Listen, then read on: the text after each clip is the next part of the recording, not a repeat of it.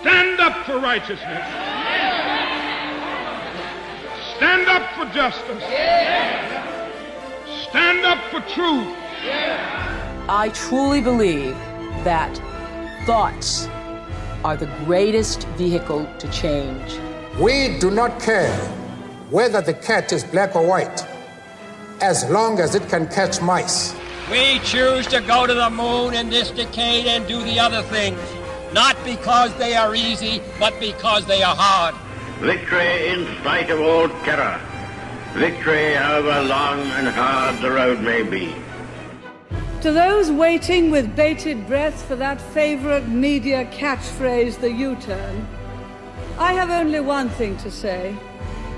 U turn if you want to.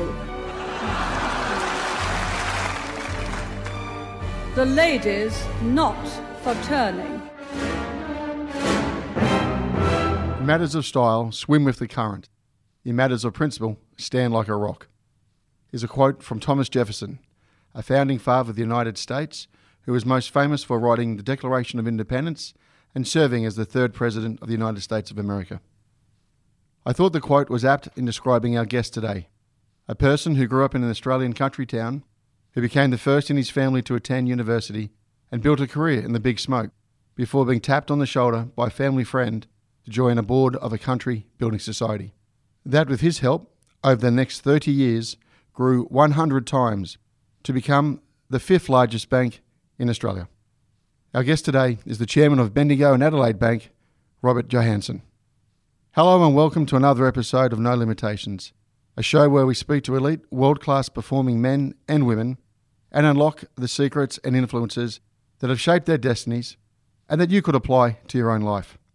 I'm your host, Greg Robinson, managing partner of Blenheim Partners Executive Search and Board Advisory Firm. In this episode, Robert shares with us his thoughts on banking today and asks us do we feel that our relationships with banks are meaningful or are we simply an outcome of an algorithm? We cover the impact of the Hayne Royal Commission and the importance of trust and learn how Bendigo and Adelaide Bank was founded by people shut out of the banking system and how today keeping themselves grounded and engaged in the community has stood them out from the pack. We explore the banking landscape 10 years from now and discover that market share is up for grabs and ask who will be the winners. Is it the four pillar banks, the multinationals, the fintechs, or others with the smartest technology? Finally, we are left with some thinking to do. Is the level of household debt in the economy reaching a tipping point? Has the availability of credit led to a significant stretch in wealth inequality? And are we looking to monetary policy to do too much hard work? So sit back and enjoy this thought provoking and very wide ranging conversation. Robert, welcome to the show. Thank you very much. So it all began in Bendigo, but it didn't begin in Sweden? Well, my uh, my ancestors had lived in Bendigo for four or five generations. So yeah, they were from Sweden, but they were also from Ireland and England and Germany, all sorts of places. Bendigo in the 19th century was a multicultural melting pot of the kind we uh, we now imagine as a whole new modern thing. But at that time, Bendigo was uh, was the most sort of dynamic, multicultural, economic engine um, that almost the country's ever seen. It was an extraordinary place. So your grandmother or your great grandmother met your great grandfather, who's what jumped off the boat. My great great grandmother was uh, a young woman who'd been born in this wild mining town. She'd gone to Sydney for a holiday, which in the 1880s was uh, no mean effort. No. And as a 25 year old young woman, she brought a Swedish sailor back, back to Bendigo with her. That's Rel- my background. Relatively scandalous at the time. I'm sure it was. So you uh, grew up in Bendigo. Yeah, I'm, I was. Um, my family was from Bendigo. I went down to Melbourne to go to university, um, but yeah, I'm from the town. So Bendigo Bank, well-established brand name in this country. What does it actually stand for, Robert? It's well established now, but uh, 30, 31 years ago, it was a little country building society, Okay. of which there were a lot around Australia. we forget that what we now recognise as banks are a relatively modern development. Uh, most domestic banking or savings activities weren't done in the trading banks that were the main engines of economic activity. So, building societies played a really important role in funding local people, people who were otherwise disenfranchised from the financial system, uh, to do their saving, to buy houses, to fund local businesses. They were a really important part of the uh, of the economy. So when you grew up in Bendigo, was it easy? Was it fairly tough? And what did the local banking establishment mean to you? Well, Bendigo, as I said, in the 19th century was this huge engine of economic wealth. But by the 1950s, that had uh, shrunk and deteriorated. Building societies still played a really important role in funding local housing and uh, savings activity. Both my grandparents were people who bought houses funded by the local building societies. They weren't people who would have been able to get money from the trading banks at the time. So you went to university, Robert. When did you start thinking about, I guess, the career in financial services and broader investment banking then banking? Like many of my generation, I was the first person to go to university from my family. As I say, that was not unusual. Um, a lot of my friends were similarly the first of the generation. I went to university, uh, studied law, decided I didn't want to become a lawyer uh, went and did an MBA, came back, um, and then worked as an investment banker. Uh, and then few years later, an old friend who'd been who was a director of the local Bendigo Building Society right. asked would I join the board.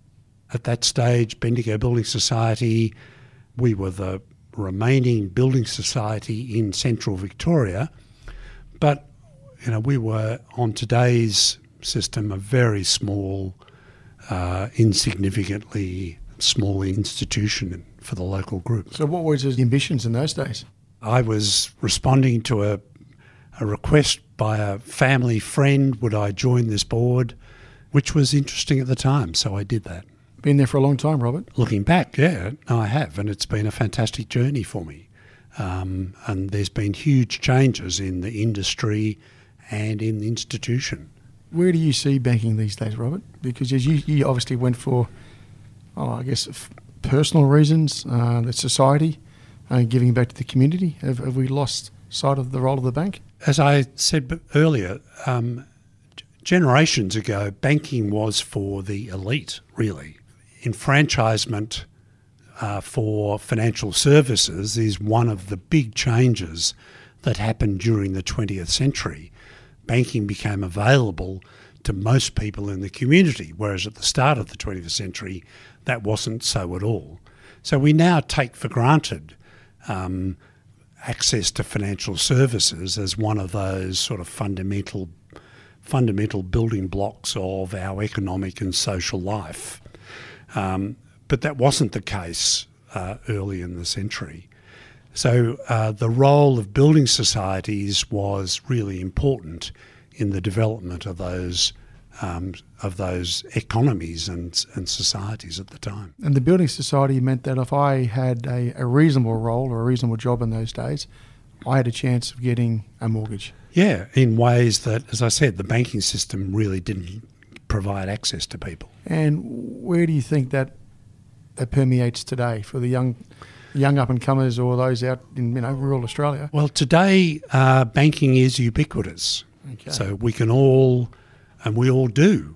Most, well, virtually everybody now accesses their banking through their mobile phone. Savings and loans are available uh, in ways that my my parents and my grandparents could not have imagined.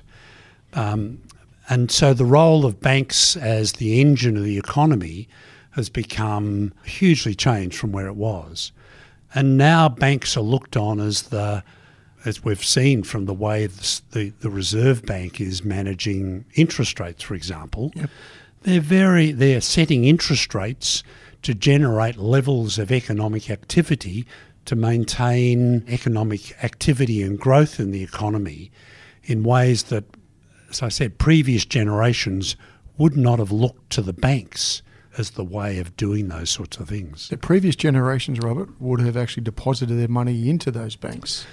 Am I going to deposit my money into the banks based on what the Reserve Bank is encouraging at the stage in regards to interest rates? Exactly. Um, uh, my parents and my grandparents all knew that they only had access to the system if they were able to demonstrate frugality, uh, savings, uh, um, personal personal financial discipline in ways that now we just uh, ignore or take for granted. I think that we've not really got to grips with the implications of the kind of uh, cost of money systems that we're now setting up. People like you and me, Greg, Yep. uh, those of us who uh, got involved in the housing markets 20 and 30 and 40 years ago Not, have been not 40 years ago, Robert, only 20, 30 maybe. Hu- hugely beneficial Yep. for us Yep. in terms of the value of the assets we've got. But for those of us, you know, like our children and grandchildren, Yes. how they're going to be able to get into those markets, uh, it's not clear. Um, because we've seen, as a result of very cheap money, asset values going up hugely. So big shifts in in the ways of allocating wealth um, and implications for um, the health of the uh, society going forward. So, as chairman of a bank, you've had a tremendous experience across the market. Robert, what do you see as being the key milestones over the last 15, 20 years in banking? And then where do you see, broader terms, where, where are we going in the sense of do I trust the bank? What's it going to offer me? And what's the rollout of a bank? Is there going to be a branch anymore? So the uh, you look back over those thirty years that I've been involved in uh, effectively retail banking. Okay. There's no doubt that the changes that uh, the Hawke Keating government in opening up the financial system was one of the big revolutions that we've seen. It it made available finance and credit to most people in the society in ways that, as I said, previous generations couldn't have imagined. Uh, and that was hugely liberating. It opened up a whole lot of economic activity uh, and part of the great wealth creation that that we saw in the earlier parts of our of our life. Yes. Part to the implications of that, that opening up of credit, that general availability of credit, of course, came home to roost with the financial crisis in the mid 2000s. Right.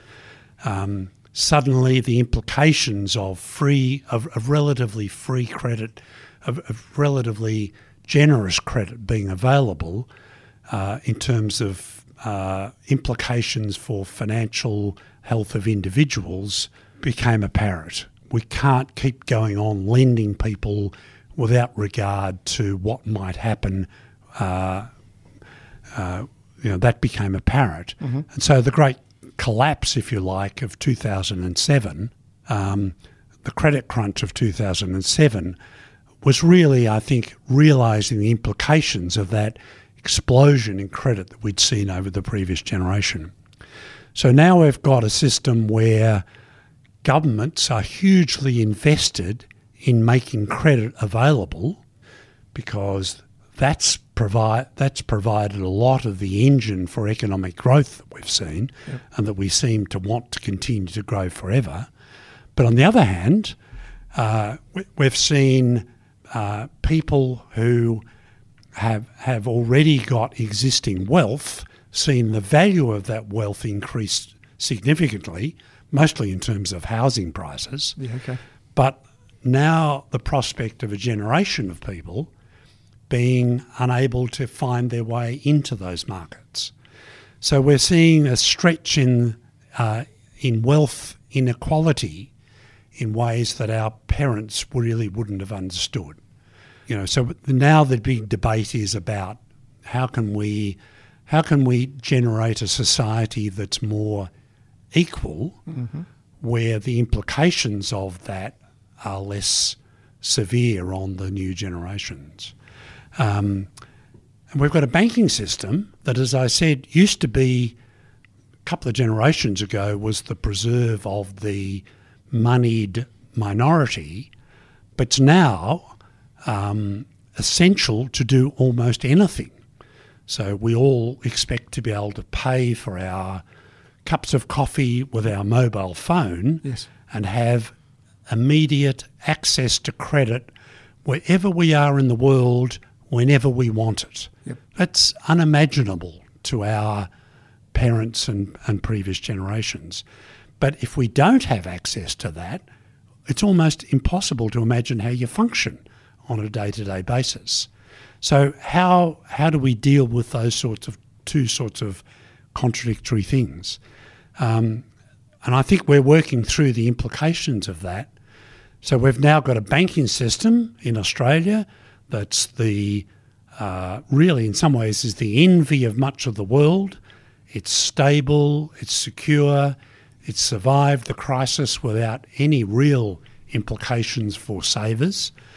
Um, and we, we all take for granted, as I said, access to this system in ways that our previous generations could only have imagined. But, um, but the implications of that for how we manage these institutions is, of course, profound. So we've now got a level of regulatory involvement, uh, intrusion even in the day to day operations of banks that we wouldn't have imagined some time ago. And people are calling those institutions to account, such as we've seen through the Royal Commission, uh, in ways too that we wouldn't have thought of some years before. And was it warranted, Robert? Well, I think if, if banks are now such an important part of the day to day life of every individual, we'd be foolish to think that governments aren't going to stay that involved. Um, if banks were just uh, a vehicle for a minority part of the society to do a kind of narrow part of economic activity, maybe you wouldn't expect that the governments and the social system would get involved in the way they have. But I think it's inevitable now that we're as important as we are. If we look at social responsibility and maybe the new generation, the way they're thinking, is it going to be the return of the community bank? And if so, are you guys capturing that opportunity? Well, I think that the uh, we've already, in a sense, the intrusion by regulators, governments, the political system in the day-to-day activities of the banks is symptomatic of, of that. So it's not a matter of saying, oh, uh, we should go back to where we were. Banking is too important, too important a part of day to day life to let uh, it go back to not being part of the day to day concern of the political process and of, uh, of the regulatory system. So, no, we're not going to go back to those things. But when we were children, Greg, we used to think that the local bank manager was someone who we needed to know right. and who's who we were uh, we could convince that that person was someone who could provide us credit. These days, uh, in the world of artificial intelligence and big data, you don't need a local bank manager. Someone can, uh, in a nanosecond, provide an analysis of your spending patterns over the past five years. We don't need the local bank manager. Um, all that can be done through your mobile phone and big data. What's the role of institutions then in a world where those sorts of things are, are effectively the major intermediaries in this economic relationship? They're the sorts of things that I think we've all got to get, we're all kind of coming to grips with. If, if Amazon and Google know so much about us, who needs a bank? Who needs a bank to provide us with uh, individual credit assessment when those things are available? And and then what's the role of banks Yeah. If that's the place of uh, of that sort of intelligence? Well, you're chairman of one of them, so where do you see the longer term role, Robert? Well, I, st- I think that there's still a role for institutions where uh, individuals feel that they're meaningful. There's a role for institution where people know that they're not simply an outcome of an algorithm, uh, where conversations can be had about individual motivations, individual values. So for us, uh, we've got a very good business in teaming with uh, with partnering with local communities and local businesses, uh, where we say, you come and do your business with us. Um, as a result of you doing business with us in partnership with your local community, mm. Surpluses are generated. You make up your own mind about where you put those surpluses. And uh, it's no surprise that those local partners, those local communities, put that money, for example, into things like local sporting clubs. Yeah, right. Uh, in Victoria, there's hardly a football club or a netball court that doesn't have a Bendigo Bank sponsorship because that's what local communities see as one of the important local activities uh, that they think surpluses can go to generate because they're generating local senses of community and uh, involvement. But those local communities have gone on to do all sorts of other interesting things. So, some of them, for example, have funded local health centres. Some of them have funded local childcare centres. Right, okay. Some of them have funded local uh, aged care facilities. There's a town a couple of towns I know yep. where the community banks, with their surpluses, have funded aged care facilities because people were being exported to the local big town effectively to die. Right. Um, but with the bit of local seed capital, they've been able to attract funding from state governments, from federal governments. They've built aged care facilities people are staying in the town now in their old age. These are really the kind of glues of what local communities are all about. So, uh, where you can have a local entity that's capturing that value, deploying those surplus funds back into the local community, those local communities become richer, more prosperous. And we know that if local communities are prosperous, and we're servicing those local communities as an essential part of that prosperity, then we've got a chance of prospering too. Uh, banks don't prosper when the communities in which they operate become impoverished. It's only when they're prosperous that banks prosper too. I think that kind of insight, which is so obvious when you say it, yeah, right. that it sort of seems trite, but it's the local identity, the local connection that the banking system, in its drive for scale, uh, yeah, scale and growth, yep. um, has kind of forgotten. So we think in this new world yep. of local people being empowered by technology yep. To make decisions for themselves locally, there's a huge opportunity for our organisation. So if I'm uh, banking with one of the four pillar banks, am I going to be persuaded by that argument to shift my money, and it's not easy as you know, Robert, into uh, Bendigo and Adelaide? Yeah, the system has made it difficult for people to change banks. It's become incredibly cumbersome and yeah. problematic to simply change from one bank to another. But this new world of uh, of digitally enabled societies yep. is making that easier. And this new uh, uh, new system that the federal government is requiring, where they're saying the data about you as a customer you own, and it's up to you as to whether it's transferred to someone else. It's not held by the institution, it's not the property of the institution, but it's owned by the customer. So they're in they're prescribing rules about the easy exchange of data between systems.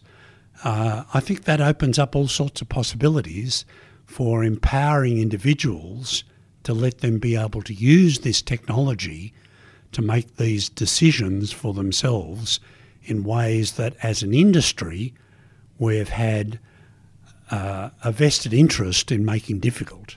So that's an opportunity for us, and we think that um, that our position in the market as a brand that's highly trusted, Absolutely.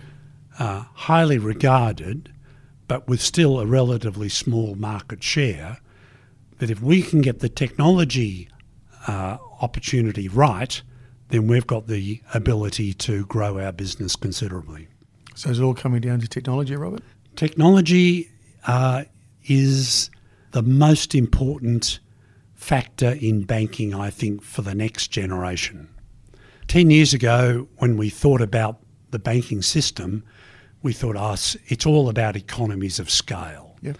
So, um, and we were part of this ourselves. We took over or merged with a whole lot of smaller partners to give ourselves scale to be able to get to grips with things like advertising, dealing with the fixed cost of regulation, all those sorts of things. Yep. I think what technology is doing is now is fundamentally altering those equations.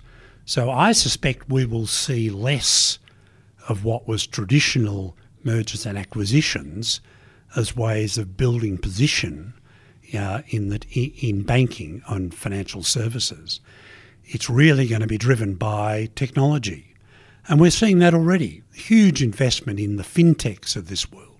People who are able to deliver uh, very quick, easy, uh, res- customer sensitive responses to particular needs. And we've invested in that ourselves. We've got a digital bank called UpBank. We've got a, a, a home loan approval process online. We've teamed with a group called Tic:Toc, where for the right customer, you can get a home loan approved in 20 minutes, um, all online. This is very smart technology, but which makes all that investment that we've all made in systems, uh, in branches, uh, in third party distribution networks. Uh, you know, that's a lot of investment that I suspect we're going to have to get to grips with how we deal with that before too long. And there's also there's always lots of sort of scuttlebug out there, Robert, and discussions around one or two of your competitors potentially merging with you, um, and also where would the big four go? Will they also look to merge one or two between those two? The cost of doing it is it is it worth it as opposed to what you're talking about? Well, uh, the costs of dealing with legacy systems is one of the big costs that the existing banking system is still getting to grips with. Right. Um, I mean, all the banks in Australia have this problem of dealing with their legacy systems. And yet we've got these new emerging fintechs. The cost of setting up a new bank, buying a technology suite off the shelf, are not that great. Right. Uh, and you look at go to the UK, look at Monzo Bank and some of those new competitors. It's challenging for those of us who are in the system how to deal with that. But so that's the kind of change in the economics of the industry that I think the whole, all of us are trying to get to grips with. Okay, so then what's the difference, Roberts, between one of the big four being just as smart as you guys are and investing in this technology, and you guys being maybe a little bit smaller and more agile, you might argue, with that community feel? Am I still going to shift my money from one large organisation to that community feel when actually I'm not going to walk into any of your branches anyway? Well, it depends why you're doing it. So, if the question is who's got the smartest technology, then okay. uh, in a sense that's that's up for grabs. It's between us, the fintechs, and the major banks. Um, and where you've got a whole banking system that's dealing with the sunk costs of all those legacy systems, that's a that's a problem. Um, are they going to be able to cope with that change uh, that uh, the, the fintechs are able to cope with because they don't have those legacy systems? So you roll it forward for 10 years, Robert. Where, where do you see the banking landscape? Is there still going to be four pillar banks Is there going to be a merger with Bendigo and Adelaide and someone else? Where, where would you see the play? I, I think it's up for grabs. Do you really? I do. I, I mean, I think it's unlikely we will have, we won't have a couple at least major internationally significant institutions that do most of the day to day banking. But whether there's four or whether there's two, I think won't be a result of decisions made by uh, competition regulators. It'll be as a result of decisions made by consumers as to whether they do their banking with the fintechs, with players like us, whose brands they see as representing something different, or whether they go with one of the majors. So I think there's an instability in uh, the delivery of financial services, which we haven't seen certainly since the days when Paul Keating and Bob Hawke fundamentally changed the banking landscape in Australia. And do I still feel proud of walking into a bank as an employee, Robert, with all, you know, the discussion since the Hayne report, etc.? Uh, a lot don't, of course. A lot don't feel that uh, what they've been involved in um, is something that they are proud of. Uh, for us, I think we can feel proud of okay. what we've been able to achieve. Our small bank uh, has a, a recognition, we have a customer advocacy level that the major banks can only dream of, frankly. Um, and that's, I think, partly because we've tried and we've worked very hard at staying very grounded in our relationships with our customers. You know, we've been very good at, at getting new technologies to service those customers, but in our relationships, we've stayed a lot more grounded. Uh, we haven't let issues like uh, executive remuneration get people carried away uh, and doing things. We're not, not that we're without fault by no means, mm-hmm. um, but we've worked hard at staying related to our customers uh, that I think the system has not done. So, what's the discussion in the boardroom these days, Robert? Where, where is the focus being spent? Well, it's dealing with those issues. Now, I think as a result of, not just as a result of the Royal Commission, but as a result of the issues that have been made public by the Royal Commission, uh, we've all had to grapple with this. William, what is our role in the modern economy. What is the right way for us to think about our relationships with our customers, with our staff, um, with other parts of the whole society? And there's this, as I've tried to describe, this huge technological uh, revolution that's going on. Um, so customers now, as I said, expect to be able to deal with us instantly, seamlessly, wherever they are in the world, whatever time of day or night it is. Their expectations that getting to grips with that mm. has been really important. But thinking about what your role in society really is has been part of, uh, of what we've had to do as well. You know, the, the banking industry was the vehicle of choice um, coming out of the GFC that, ah, let's get more credit flowing to keep the economy running. Yeah. So the banks were almost uh, given carte blanche to keep the economy running by this credit. Well, that's had its implications for the way we deal with customers uh, and the way that they manage their own wealth. And I think we're now starting to come to grips with that. Where do you see the, the economy, Robert, with the recent cuts in interest rates? Well, I, I mean, I, I, I'm concerned that we're looking to monetary policy to do too much hard work. Okay.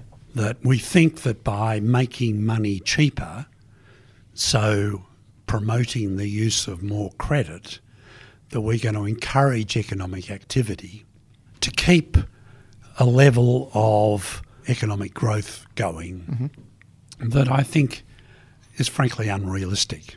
Um, so I'm I'm very concerned about the levels of household debt that the economy has. I'm very concerned about the uh, the disparities of income and wealth amongst different groups within the economy. I think we're not yet to grips with those sorts of issues. So are we living beyond our means? If we're expecting that credit is going to provide the mechanism without any implications in the long course, I think we are. Um, I, I think we, we've all got used to a level of prosperity um, that previous generations could only have imagined uh, or barely dreamt of. And it worries me that we're setting up expectations that we simply won't be able to maintain. And those expectations, how will they hit the bank when people don't come in and pay the debts? Well, um, we're a very conservative institution, and we've been able to maintain the business at a very, you know, we've got very low levels of bad debts. I think at the moment, my concern is not so much in the banking system, but it's in the non-banking credit systems that we're we're generating. So, for example, you know, there's a lot of uh, short-term retail credit being provided through non-regulated banks Yes. that I think we're really yet to work out the implications of, and that concerns me a lot. You've obviously, as chair, got to appoint other directors, and you've also got to hire and fire CEOs. Has anything changed in the last 15, 20 years, Robert, in your mind, in what you're looking for in sense of capabilities? Oh, I think the role of banks, as I've tried to describe, is a far broader um, sort of thing than uh, I, than we would have thought of 20 years ago. Okay. And so I'm I'll be succeeded um, as the chair of Bendigo Adelaide Bank by a woman whose background is technology. Okay. That's not what you would have predicted, I think, 15 years ago. Um, but that's become an absolutely crucial part of the suite of skills that you need around an organisation. Now, that's not the only thing that she brings to the job, but it's it's the reason. It's one of the reasons why uh, she was identified as being someone who could take this organisation through the challenges of the next generation. We're kind of publicly accountable, uh, publicly visible in ways that I don't think previous generations expected. The inspection of the operations of banks that we saw through the Royal Commission is a level of private scrutiny that I don't think bankers 25 years ago would have thought was imaginable. Exactly, yeah. But um, as I say, the role of banks in the economy and in the society has changed so much that on reflection, it's obvious as to why people are that interested. Because we are that crucial to the day to day lives of every person in Australia. So we shouldn't be surprised that suddenly we find ourselves subject to that sort of scrutiny. So, uh, what you now need to be on the board of a bank is a kind of preparedness to be open to that sort of scrutiny, uh, which, as I say, previous generations wouldn't have thought was necessary or appropriate. And I think institutions now need, as directors, people who are prepared to be advocates for the organisation. People look for institutions like banks to be responsible and play meaningful roles in society uh, in ways that 20 or 30 years ago you thought, no, no, your job is just to make money. That's not good enough anymore. Now people expect us to be responsible members of society making a contribution to, to the good life in, of people in societies. So you need now, as directors, people who are prepared to take responsibility uh, for the public role of those institutions and be prepared to be questioned about that. So issues like you know climate change, Yeah, okay. issues like gender diversity, Yep. ethnic diversity, LGBT uh, issues. They're all issues that, in a way, we're now seen as being responsible for, which, you know, I don't think 20 years ago directors would have thought was part of their job. So if you're going to become a director of Bendigo and Adelaide Bank, this is part of what you're responsible for. How does that permeate through not just the directors but down through the uh, the executives, Robert? certainly younger executives we don't need convince them that this is part of what they're responsible for. That's what they expect. They only want to work for organisations that take those sorts of social roles seriously. Um, so it's not, I don't think it's been us having to convince layers of our organisation that these are part of their job. They've been leading us in some ways in this debate. What about the other debate, Robert, which is around remuneration? You know, a lot of other companies made those same sort of values, but probably only get to pay half as much as the average banker, yet still doing the same amount of hours, etc. So, what's your thoughts on that? Yeah, well, uh, every dollar that you have as a director, every spare dollar, if you like, you've got to make a decision about where you're going to put it. Do I invest it in customer relationships? Do I invest it with my employees to look after them? Or do I invest it in my shareholders to keep them happy? And in a way, uh, being a director is umpiring that constant uh, debate or argument about where the marginal dollar goes, if you like. Yes. For the past 20 years, shareholders have been winning that argument. Uh, and so we've had a preoccupation with rewarding shareholders and with the managers of shareholders' funds, that's the institutions. I think what we've seen through the through the Hayne Commission into misconduct is that people are now saying, no, that's gone too far. The interests, the financial interests of shareholders and executives mm-hmm. being incentivised to reward shareholders, mm-hmm. that's gone too far. We need to pull back on that. Now, our organisation, I think, has always had a different balance than others. And indeed, that I think came out in the evidence to the Royal Commission. Uh, so what you're seeing is a re- readjustment as to where um, that marginal dollar, if you like, needs to be reinvested. And what you're seeing is a huge reinvestment in looking after some of the interests of customers. What about those investors that look, I don't care about that. I just want my dividend, Robert. Move my dividend up. I think that's that's yet to be worked its way through. So we're seeing, for example, um, the regulator, APRA, yes. is saying no, you cannot pay bonuses based purely on financial outcomes. A number of institutions are saying, hold on, we're not going to approve any remuneration that doesn't make that as your number one priority. Uh, now, the implications of all that are yet to be worked through. Right, where is the brand in the sense of the Australian psyche? So our brand is recognised, in fact, way beyond its presence uh, in the marketplace. So a lot more people recognise us as being a valuable brand, a trusted brand, than actually deal with us. So we get net promoter score results way beyond the expectations of virtually all the other competitors that we have in the marketplace. But the question for us is can we translate that yeah. into day to day business? And as I said, that's that's now being that's now being worked out in these questions about technology.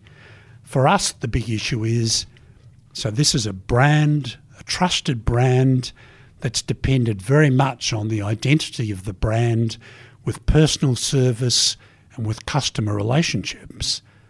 How does that play out in a world where virtually all your customers only want to deal with you via the mobile phone?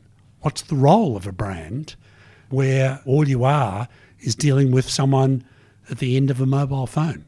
Where does that leave us? We've got some work to do. But but I think I think that those issues of trust of dependability, not so much when everything's going well, but come the day when all that credit that we talked of earlier, yep. the implications of dealing with all that credit come home to roost, and it'll it'll happen. who can people trust and rely upon to deal with them fairly?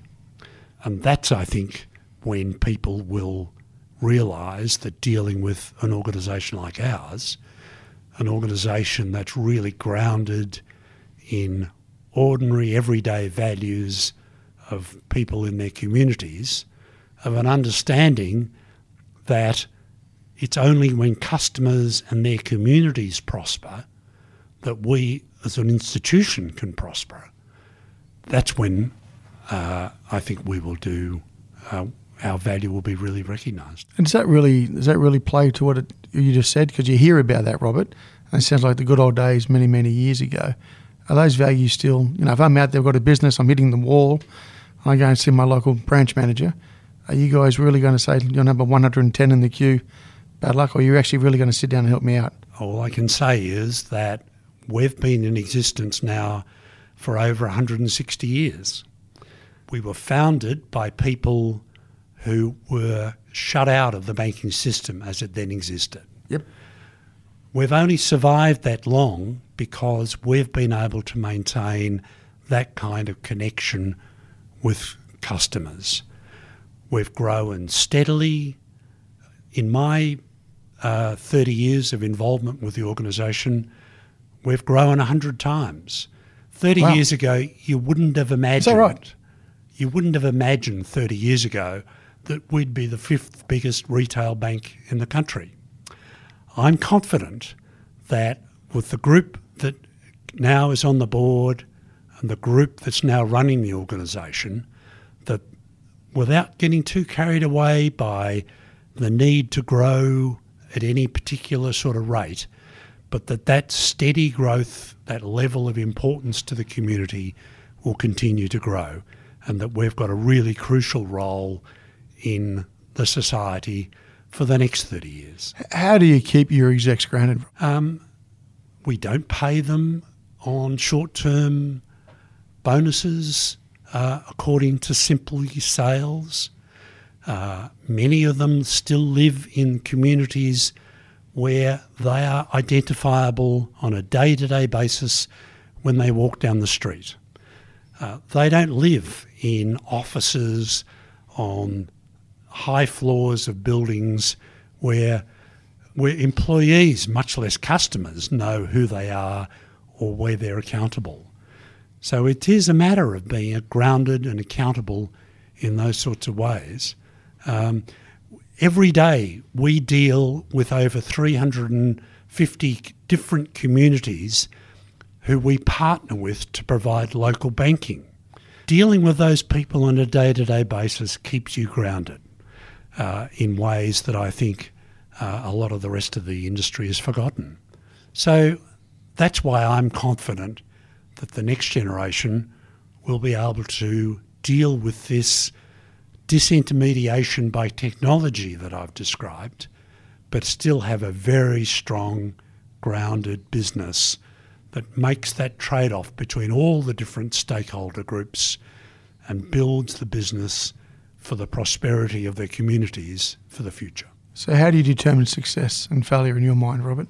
Well, um, I mean, there's lots of measures of success. Mm. Uh, the fact that customers value what we do, um, are prepared to recommend us. That's one value of success. Mm. The fact that we've got an employee workforce that's very engaged, that feels that they're owners and responsible for the day to day business. So we have employee engagement levels uh, that, on any measure, are very impressive. Yep. We've got a shareholder group that's a very diverse shareholder group but many of whom are third and fourth and fifth generation shareholders. Right, okay. My daughter, for example, is, I think, a fifth generation shareholder uh, in this organisation. So she feels ownership uh, of this organisation in ways that um, a, an institution won't. So they're, they're all reasons why um, being grounded uh, has not been such for us such a problem when you catch up with your staff and you review where the future is going, what's the feedback you're getting from your employees? Well, we have uh, we have employees, so we now have about seven and a half thousand people who work for us across Australia. Many of them work in the in the community banks in the branches, um, but each year uh, one of the jobs I've really enjoyed as chair has been giving long service awards. So uh, if you work for our organisation for 10 years and then in increments of five years after that, we have a ceremony each year Okay. where we acknowledge their contribution. And this year, I think we gave, we acknowledged that um, over 600 people had been working with our organisation for 10, 15, 20, 25, many of them for 30 and 35 years. So a lot of them are very long serving employees. These people are not shy in telling me what they think is going on. Um, these are people who really feel an ownership in the organisation. Uh, and for me, it's been a fantastic privilege to be able to get to know them. So they're, they're the ones who are our shock troops, if you like, in dealing with all this change that's going on. They see it. They're not resistant to the change because they too are changing. Um, uh, and, and in a way, they're our, they're our strongest advocates. Are they worried, Robert, with the, with the the whole emphasis on AI and where the world is going? Uh, well, th- but they understand that we've got to get to grips with it because they too see their customers having to get to grips with these sorts of things. So, and they're our customers too. So, just as they f- enjoy the facility of dealing with through a mobile phone, so they understand why everyone else wants to.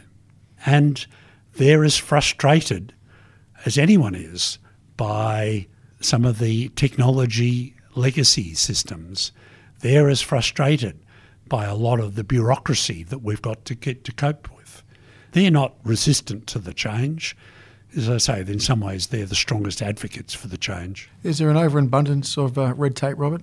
As I say, I think we're, um, it's this balance between, on the one hand, us being accountable in a public way uh, that previous generations were not, uh, being accountable for behaviours, because we're important in the day to day economic lives of people, which is why we've had this huge growth in accountability systems. Um, and it's managing that that we've got to get to grips with. Sure, we all get frustrated by the red tape and those sorts of things. Um, we're all frustrated as we negotiate yet another round of new regulations Yep. and um, but I think it's understanding why that's happening is the best way of dealing with it. And what do you look for now in um, chief execs?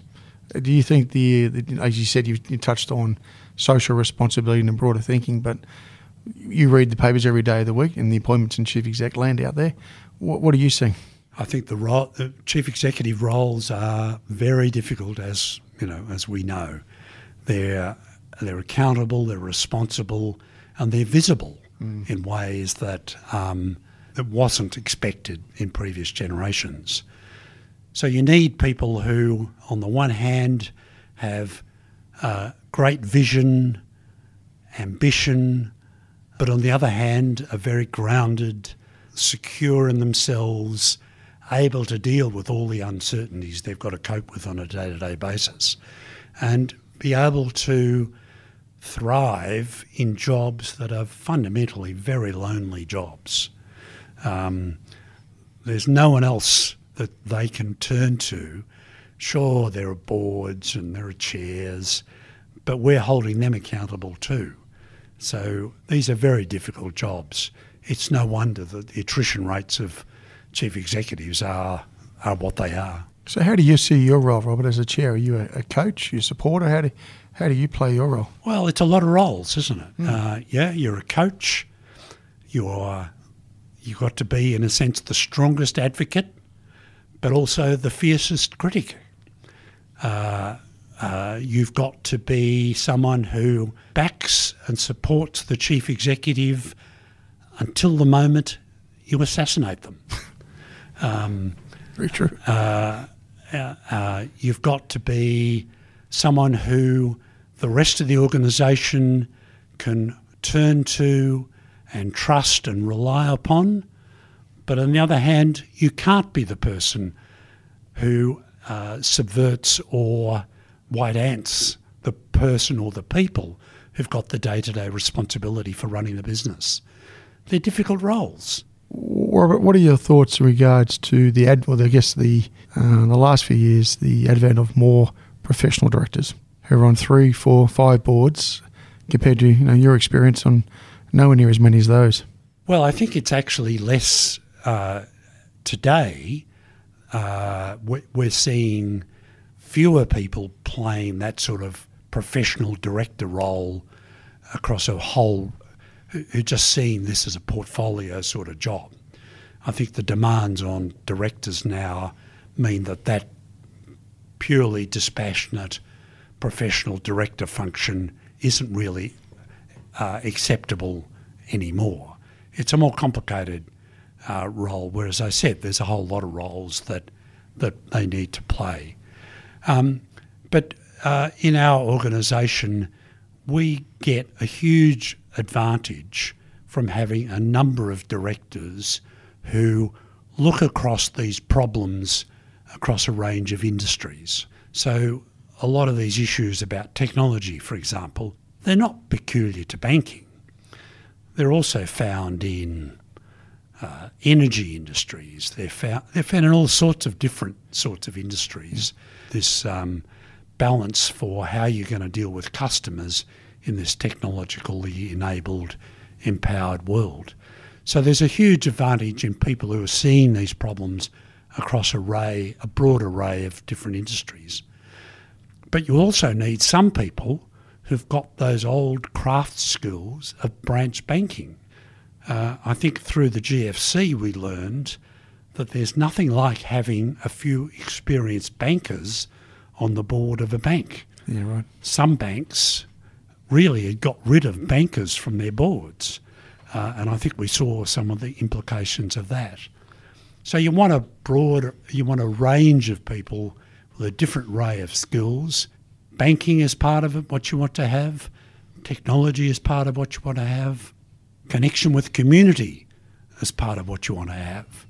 But mostly you need common sense, people being grounded in the day to day ambitions of our customers and our stakeholders. How do you keep yourself informed of the market, Robert? Oh, I read a lot, I suppose. I try to be involved in a, a lot of different things around uh, different places. You'd be foolish to think that you're ever really up to date with all this stuff. It's it's a constant struggle. So, is the big worry on the mind is it really technology, Robert? Is that the worry? I think in today's set of problems, coping with the big changes in technology, customer expectations in their in the way they interact with you via technology, they're the big issues that we're all all getting to grips with at the moment. In a world where consumers have been trained by Amazon and Google to expect a level of seamless service uh, as I said, anywhere, anytime, with complete knowledge, is ways that many industries are struggling to cope with. What advice would you give those new graduates coming out of university, or what advice would you give those uh, mums and dads to give to their kids who are going to university? Would you study technology more so these days? Would you study mathematics? Would you study law? Uh, well, I think I think you need, you know, in everything you need some some deep technical expertise, but you also need the perspective of the generalist. Uh, no, none of us can afford to be specialists for too long. Uh, specialists are, as an old professor of mine once said, tangents to the circle of reality, where um, uh, if you're going to do a job, certainly if you're going to do a job as a director, a non executive director of an organisation like a bank, but not just a bank, any, any organisation that's coping with all this change that's going on in society, if you're going to be someone who's going to contribute usefully as a senior executive one of one of these institutions, what you need is a broad base. Uh, so you need to work from your technical expertise, but acquire a broad set of skills across a whole range of things to be able to contribute usefully. Is banking still as much fun as it used to be, Robert? Oh, I think banking's absolutely, absolutely fascinating at the moment as we cope with all this change. Uh, the centrality of banking to the day to day lives of people has only become more important. It used to be, you know, 20 or 30 years ago, that, that you could conduct a lot of your life without really having to worry about your relationship with a bank. That's just not true anymore. Um, banks and your role with banks is really important to everything that you do. You know, you, you now use your phone to pay for uh, cups of coffee, uh, and you know that that's information that's then stored somewhere and able to be used somewhere. So banking is even more important than it was in the in the lives of people. So no, banking is a fascinating. Uh, the role of, of the economy of financial services is absolutely central to the, to life. So no, it's a it's a, a really how how it's going to play its way out in this technological revolution we're all going through is why it's so interesting. And is it going to be utility or is it going to be more than that? It'll be a bit of both. There'll be the role for the entrepreneurs, for the smart thinkers, but on the other hand, it's also a fundamental utility type function in the economy. Both things. Robert, if you were to look back all those years ago when you started in the banking sector, would you? Uh, what advice would you give that young Robert Johanson all those years ago? Well, I think uh, you know get involved in an organisation that you think is doing something that's useful. Do it because there is something of real value that you think is being uh, delivered. Don't rely on others to solve the problems for you. Don't rely on governments. Don't rely on regulators.